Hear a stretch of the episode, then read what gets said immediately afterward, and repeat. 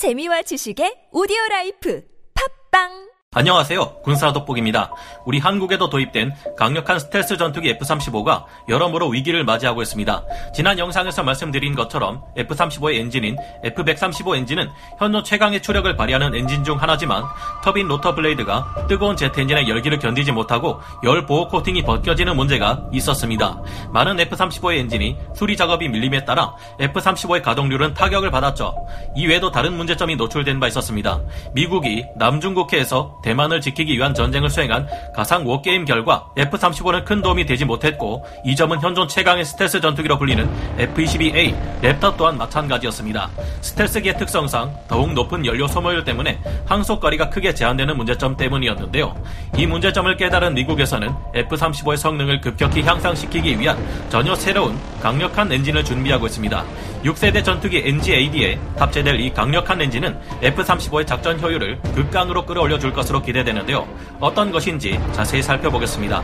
전문가는 아니지만 해당 분야의 정보를 조사 정리했습니다. 본의 아니게 틀린 부분이 있을 수 있다는 점 양해해 주시면 감사하겠습니다. F-35 6세대 전투기 엔진 달고 더욱 강력해진다. 미군의 에이스 사업 근미래에 일어날 수 있는 전투에서 미 공군의 전투기들과 미 해군의 항공모함 함재기들에게 있어 공통적으로 요구되고 있는 성능은 바로 항속거리의 증가와 적대적인 지역에 대한 침투 능력입니다. 최근 미국의 적성국이라 할 수 있는 대륙과 불공국은 갈수록 미 공군이 남중국해에서 작전을 수행하는 데 있어 부담을 주고 있으며 미 해군의 항공모함 전단은 사정거리가 3,000km도 넘는 둥펑 계열의 대함탄도 미사일 위협을 받고 있습니다. 미 해군의 경우는 그래도 항공모함에 탑재되는 무인 공중 급유기인 MQ-25 스팅레이를 이용해 함재기들의 작전 반경을 약 2,000km 이상으로 늘릴 수 있기에 항모를 대륙의 해안에서 멀리 배치하면 어느 정도 안전을 보장할 수 있습니다. 하지만 최근 미국의 전략적 중점이라 할 수 있는 서태평양 지역에서 미 공군의 핵심 거점인 지역 공군 기지들의 상당수는 전쟁 발발 시 대륙에 의한 선제 타격을 받을 수 있는 위험에 처해 있는데요.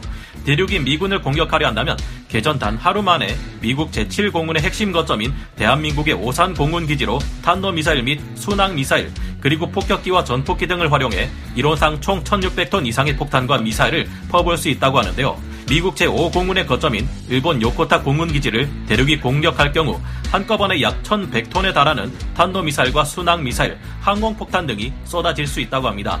미국과 일본은 세계 최강의 미사일 요격 능력을 가지고 있지만 이렇게 많은 대량 화력 투사를 막아내는 것은 무리라는 것을 인정하지 않을 수 없는데요. 그렇게 이 같은 피해를 막기 위해서 미 공군과 인도, 태평양 사령부는 지금보다 훨씬 대륙에서 멀리 떨어져 있는 후방의 공군 기지에서 전술기들을 출격시켜 사전의 위협을 제거해야 할 필요성이 생겼습니다. 물론 미 공군은 많은 수의 공중 급유기를 가지고 있기에 이를 활용하면 멀리서도 전투기들의 연료 문제를 해결해 줄 수 있었습니다. 하지만 공중 급유기 중에는 적의 레이더에 걸리지 않는 스텔스기 같은 것이 없죠. 거대한 수송기를 기반으로 만들어진 대부분의 공중 급유기들은 적들이 이를 노릴 경우 위험을 피하기 어렵다는 문제가 있습니다. 특히나 최근 대륙은 자국 공중급유기의 숫자를 늘리는 동시에 강력한 레이더 탐지 성능을 가진 조기 경보 통제기를 갖추고 있으며 젠20이나 FC-31 같은 5세대 스텔스 전투기들을 다수 실전 배치하거나 개발하고 있습니다. 대륙의 전투기들은 비가 오면 못 뜬다거나 하는 어이없는 문제를 일으키는 것이 현실이지만 혹시라도 가까운 미래에 이들이 문제점을 다 해결했다거나 자신들이 원해왔던 성능을 제대로 충족시킬 수 있게 된다면 상황은 달라질 겁니다. 만약에 대륙이 말하는 것처럼 PL-15 초장거리 공대공 미사일 등이 정말로 사정거리 300km를 날아가 미 공군의 공중 급유기를 격추시킬 수 있다면 문제가 되지 않을 수 없는데요. 이 문제를 해결하기 위한 가장 좋은 방법은 아무래도 처음부터 장거리 침투 능력과 함께 강력한 스텔스 성능을 가진 6세대 전투기 NGAD나 차세대 스텔스 폭격기를 도입하는 것일 겁니다. 그런데 이 같은 능력을 그 전에 다수 배치되어 있는 F-35나 F-22A에도 적용해 미 공군의 5세대 스텔스 전투기들이 가진 전투 행동 방향을 극단적으로 올려준다면 상황은 달라질 수밖에 없게 됩니다.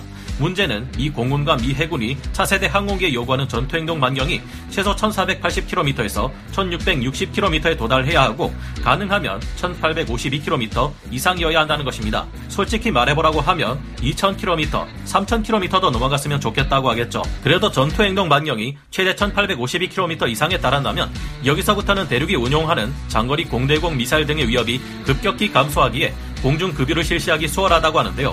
이게 문제인 이유는 기체의 크기가 제한되는 전투기들에게 있어 전투 행동 방향을 크게 높이는 것이 상당히 어렵고 부담스럽기 때문입니다. 항속거리를 최대한 연장시키기 위해 기동성을 포기하고 내부 연료와 공대지 내부 모장을 꽉꽉 채운 F-35A라 해도 전투 행동 반경이 1240km를 넘어서지 못하는데요. 다른 전투기들이야 외부 연료 탱크를 달아 전투 행동 반경을 늘릴 수 있지만 F-35의 외부 연료 탱크를 달 거라면 스텔스 성능이 사라지므로 F-35를 쓸 이유가 없어집니다. 미 공군은 이 같은 문제 를 해결하고 6세대 전투기 NGAD의 강력한 전투 능력을 위해 AETP 사업을 발주했고 GE Aviation사는 이를 위해 올해 5월 13일 XA100 ACE 적응형 사이클 엔진 기술 실증 모델의 1차 가동 시험을 완료했습니다. 차세대 전투기와 폭격기의 가장 핵심 요소 중 하나라는 이 적용형 사이클 엔진 XA100은 이제까지 사용되지 않았던 독특한 기술을 사용해 엄청난 연비 향상을 가져왔는데요. 지휘사에 따르면 XA100은 기존 엔진과 비교해 최대 35%의 전투 행동 반경 증가를 불러왔으며 채공 시간을 무려 50%나 증가시켰다고 합니다. 이것을 F-35A에 적용시킬 경우 전투행동 반경이 무려 1665km까지도 늘어나는데요. 이렇게 될 경우 미 공군의 F-35 전투기들은 공중 급유기의 도움 없이 작전을 수행할 수 있을 정도라고 합니다. 미 공군에서는 XA-100 엔진을 도입해 요구된 성능을 만족할 경우 F-35의 공중 급유 의존도를 무려 74%까지나 줄일 수 있게 된다고 하는데요. 어떻게 해서 이것이 가능한 걸까요? XA110 엔진의 원리, XA110으로 명명된 XA100 엔진은 전투기의 터보제트 엔진과 일반 항공기의 터보팬 엔진이 가진 장점을 한데 섞은 하이브리드 스마트 엔진인데요.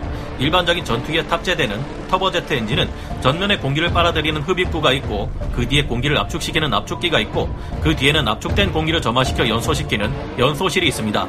그리고 연소실에서 흘러나오는 폭발가스가 지나가는 배기구 사이에 블레이드가 하나 더 있으며 마지막으로 한 번 더 점화를 시켜주는 점화 장치가 있는데요. 이 마지막 부위에 있는 것이 초음속 비행을 할 때 필요한 애프터 버너입니다. 우리가 집중해서 봐야 할 것은 이 중 압축된 공기가 빠져나가는 연소실인데요. 이때 연소실 바깥을 그냥 지나가는 공기는 연소실을 냉각시켜주는데 이를 바이패스라고 부릅니다. 이 바이패스 공기량이 많을수록 전투기의 속도는 느려지지만 대신 연료 소모 효율은 좋아지고 바이패스의 공기량보다 연소 기관을 통해 빠져나가는 공기의 양이 많을수록 속도가 빨라지지만 연료 소모 효율은 떨어지게 되는데요. 이러다 보니 대부분 빠르게 비행해야 하는 고성능 전투기 엔진에는 저 바이패스 비율을 가진 엔진이 들어갑니다. 그런데 전투기라고 해서 항상 초음속으로 빠르게 날아야만 하는 건 아닙니다. 만약 연소 기관을 지나지 않은 공기의 흐름인 바이패스의 비율을 조절해 고속 모드와 연비 모드 사이를 유연하게 오갈 수 있다면 어떨까요? 때에 따라 적절하게 연료의 소모를 조절해 연비를 향상시킬 수 있는 엔진이 탄생하는 것입니다.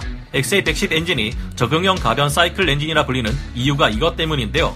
XA110 엔진은 기존의 연소실을 두 개로 나눈 점이 눈에 띄는데 압축기인 터빈을 지나는 기존의 연소실 외에 압축기를 지나지 않고 연소된 공기를 그냥 배출하는 제2연소실이 있습니다.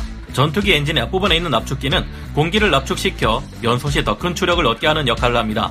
하지만 전투기가 아주 빠르게 비행하는 고속에서는 들어오는 공기 자체 흐름이 워낙 빠르고 초음속 영역에서는 충격파까지 발생하기에 오히려 고속 영역에서는 부하를 일으키는 압축기가 없는 것이 오히려 더 도움이 된다고 합니다. 이를 이용하는 엔진이 바로 마하 2.5에서 5 사이의 속도에서 가장 효율이 높은 램제트 엔진인데요. XA110 엔진의 제2연소실은 압축기의 영향을 아예 안 받는 것은 아니지만 램제트 엔진과 비슷한 원리로 작용하는 제2연소실을 이용하기에 압축기에 의한 추력 손실을 제거함과 동시에 더 높은 온도와 빠른 추력을 만들 수 있다는 장점이 있을 것으로 분석되는데요.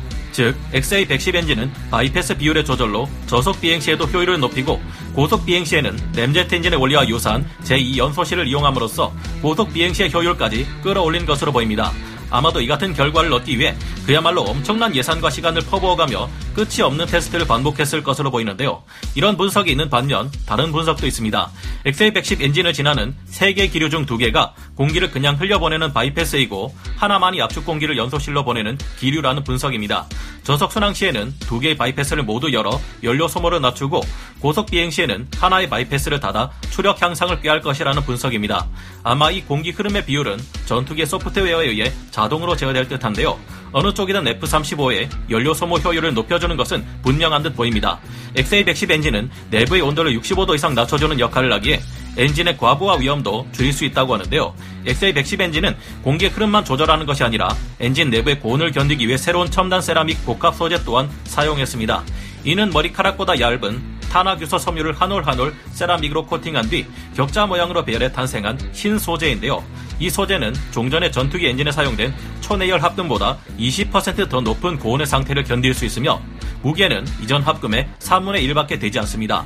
이 소재는 XA110의 터빈 블레이드에도 적용되었기에 F-35 엔진으로 XA110 엔진이 적용되면 이전처럼 과열로 인해 터빈 블레이드에 코팅이 벗겨질 일은 없을 것으로 보입니다. 또한 늘어난 연비로 전투 행동 반경을 크게 늘려줌은 물론 최대 속도까지도 크게 증가할 것으로 생각되는데요. 이 같은 엔진이 반드시 우리가 도입한 F-35A 프리덤 나이트에도 적용되어 현재의 우려를 깨끗이 사라지게 해 주었으면 하네요. 우리 한국 F-35A도 이제는 북쪽만을 목표로 하는 것이 아니라 대륙을 상대로 싸워야 할 시대가 다가오고 있는 듯한데 그때를 대비하려면 업그레이드가 필수일 듯합니다. 오늘 군사 돋보기 여기서 마치고요. 다음 시간에 다시 돌아오겠습니다. 감사합니다. 영상을 재밌게 보셨다면 구독, 좋아요, 알림 설정 부탁드리겠습니다.